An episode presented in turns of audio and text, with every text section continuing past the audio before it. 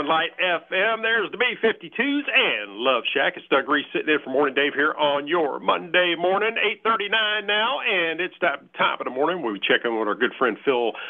Phillip uh, Statler from Statler Financial Services. We'll get an update on what's going on with the uh, financial markets and what we can look forward uh, to this week. Hey, Phillip, how are you this morning?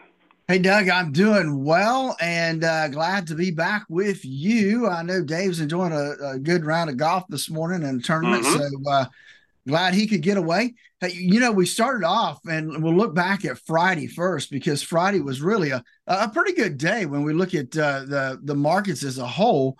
We had the uh, the Dow Jones Industrial 30 was up uh, a little over six tenths of a percent, two hundred and twenty two dollars. We have the S and P 500 up getting close to 1%, up $40. And then we have the NASDAQ up one almost 1.4% or $84. So some good numbers across the board when we look at Friday's close. And actually, if you look at last week, it was the best week that the markets have had in 2023. Um, and so I thought I'd look at those returns real quick. Uh, I got those pulled up here. So the, the Dow Jones Industrial 30 was up almost three and a half percent last week. The S&P 500 was up 4.8 percent, and I don't have the Nasdaq as a whole, but the Nasdaq 100 uh, was up 5.6 percent last week. So uh, some really good numbers, and and let's don't leave out the Russell 2000 because I guess you'd say it was the big big winner, up seven percent last week. So so we had some huge, huge numbers. But let's remember now, the last three months, we've seen a, a decline, right? The markets have been down, they were in correction territory. Um, and, and, so now we're seeing a, a, a bounce back um, from from where we were uh, at that point in time. And so so that's kind of good to see. Uh, you, before we went on there, you said you hope it kind of hangs around. And, and yeah. I wish I could say that most people think it will, but I'm not so sure. I was reading uh, an article by a strategist at uh, Morgan Stanley that uh, says that the the rally will fizzle in a week or two. So uh, enjoy it while it's here because uh, he doesn't think it's going to continue. Uh, I thought that was somewhat interesting. not much. We, we got some a lot of earnings coming out today, but a lot of them are not coming out until um, after the market closes today. So uh, we're really sitting here with with not a lot of, of earnings potential. Same thing for uh, economic news. We, we, don't have really anything coming out from an economic standpoint uh, today. Now we do have um, tomorrow. They talk about the trade deficit. Uh, Wednesday we get some wholesale inventory numbers. Thursday's the normal jobs day, and then uh, Friday could be interesting because we got the uh, preliminary number for the consumer sentiment um, that comes out about 10 o'clock on Friday. So, not much in economic news either uh, coming out this week. So, it's, uh, th- though I will tell you, there's a lot of earnings. There's like 290 coming out today, 381 tomorrow, Wednesday, Thursday. It's like over 500 uh, on Thursday and Friday. So, so some big numbers coming. We just, uh, not much happening this morning. Uh, I want to talk about a couple things though that, I did see is that uh, Citigroup, a uh, you know one of the top banks, uh, they have uh, struggled for a time period here, and so uh, they've gone through CEOs here for the last five or six years, pretty regular. And so the the new CEO, she's been there since 2021, but she's working on an overhaul of of Citibank, and so uh, they they they're calling it the Project Bora Bora, and and she actually sent out a memo that was uh, I'm gonna say kind of scary for employees because she basically said, you know, we're gonna have to say goodbye to some very talented and hardworking colleagues in a memo she sent out.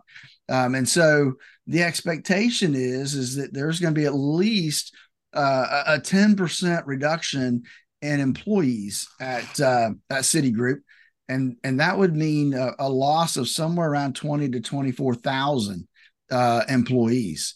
Uh, they're going to get rid of their whole regional um, manager position throughout the whole company. It sounds like so. A lot of folks on edge that work for uh, for Citigroup. the uh, the other company that uh, not really earnings call, but uh, some some updates from Berkshire Hathaway. Um, they're looking at their cash. Uh, they've uh, their cash continues to increase. At the end of September, Doug, they had 157 billion dollars in cash. Mm. Um, yeah, just sitting around. Uh, so, but they their their insurance sector is doing well. You know, they own Geico. Uh, Geico had a really good profitable quarter, so that that helped them out as well. And so uh, they they took an investment loss though because they uh, they you know when it comes to investments let, us think about berkshire hathaway a lot of folks don't understand this but berkshire hathaway owns 100% of a lot of companies you know pampered chef um, geico uh, there's there's a, a, a onslaught of companies that they own outright not traded publicly they own 100% of them they have an investment portfolio that uh, invests in about five or six different stocks, and that portfolio was down about twenty four million dollars um, this uh, this quarter. So they uh, still not feeling sorry for them with the amount of cash they've got sitting in the bank. The um, Dish uh, was one of the companies I could find a uh, a report on. Uh, they uh, they missed earnings for uh, for this last quarter. They were expected um, to come in at, at, about 25 cents a share uh, gain. They actually lost 25 cents a share. So um, exactly the opposite of what was expected of them. And and to compare that to the same period a year ago, um, they made 65 cents a share same quarter last year. So um, they're uh, they're they're suffering uh, today because of that. So their stock is uh, is dropping a little bit.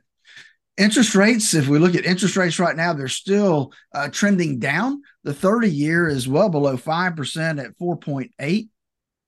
And so, uh, so that's some good news. Obviously, short term rates are still ranking high with the 12 month at 5.3%. Uh, but everything else is uh, beyond that is in the 4%. And that's that's kind of a change over the last two weeks because we did see those numbers up in the fives uh, just recently. So as we uh, look at uh, where we are and where we think we're going to go today, we've got a little bit of green ink, not not not a, not a whole lot, but green's better than than red as we start out the week. Right now, we've got the uh, Dow 30 uh, basically up $24, less than a tenth of a percent. S&P 500 is up a little shy of two tenths, up $7. And the NASDAQ 100 is up almost a quarter of a point to $31. So, so everything's in the green barely. On the other side, uh, we've got silver flat, gold down two tenths of a percent, and crude oil. Crude oil is at $81.38. Now it's up at 1% from Friday's close. Uh, but it's down about two dollars from where it was when uh, Dave and I talked last Friday. So, um, so that's some good news heading there. And, and gas prices haven't uh, have have been trickling down too. I've noticed at the gas pump.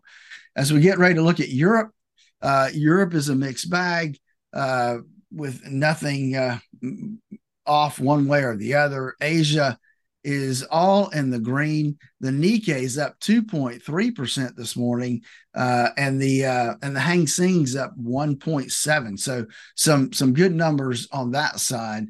Then we look at uh, so that, that's kind of where we are around the world. We'll have a bunch of earnings should be coming in for tomorrow, and we'll talk about that and more when Dave joins us. Then don't forget that uh, there are so many things in this world that uh, we cannot control but you can control the amount of risk you have in your current portfolio.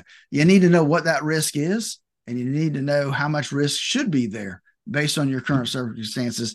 And that's why we developed the core retirement design. Give us a call at 863 382 0037 to schedule your core retirement analysis. And then join us this weekend for the Statler Financial Radio Show, 6 a.m. and noon on Saturday, 10 a.m. Sunday morning on Highlands News Talk 730 95.3 FM. All right, Phillip, thank you for the update. Uh, Dave will be back tomorrow, so the two of you will uh, be back in uh, the saddle tomorrow, so to speak. That's uh, Phillip Statler from Statler Financial Services with our market update. You can. Hey, folks, again, I want to thank you for joining us and I uh, hope your Monday gets off to a great start. Join us again tomorrow, same time, same place. Until then, have a great day. Bye now.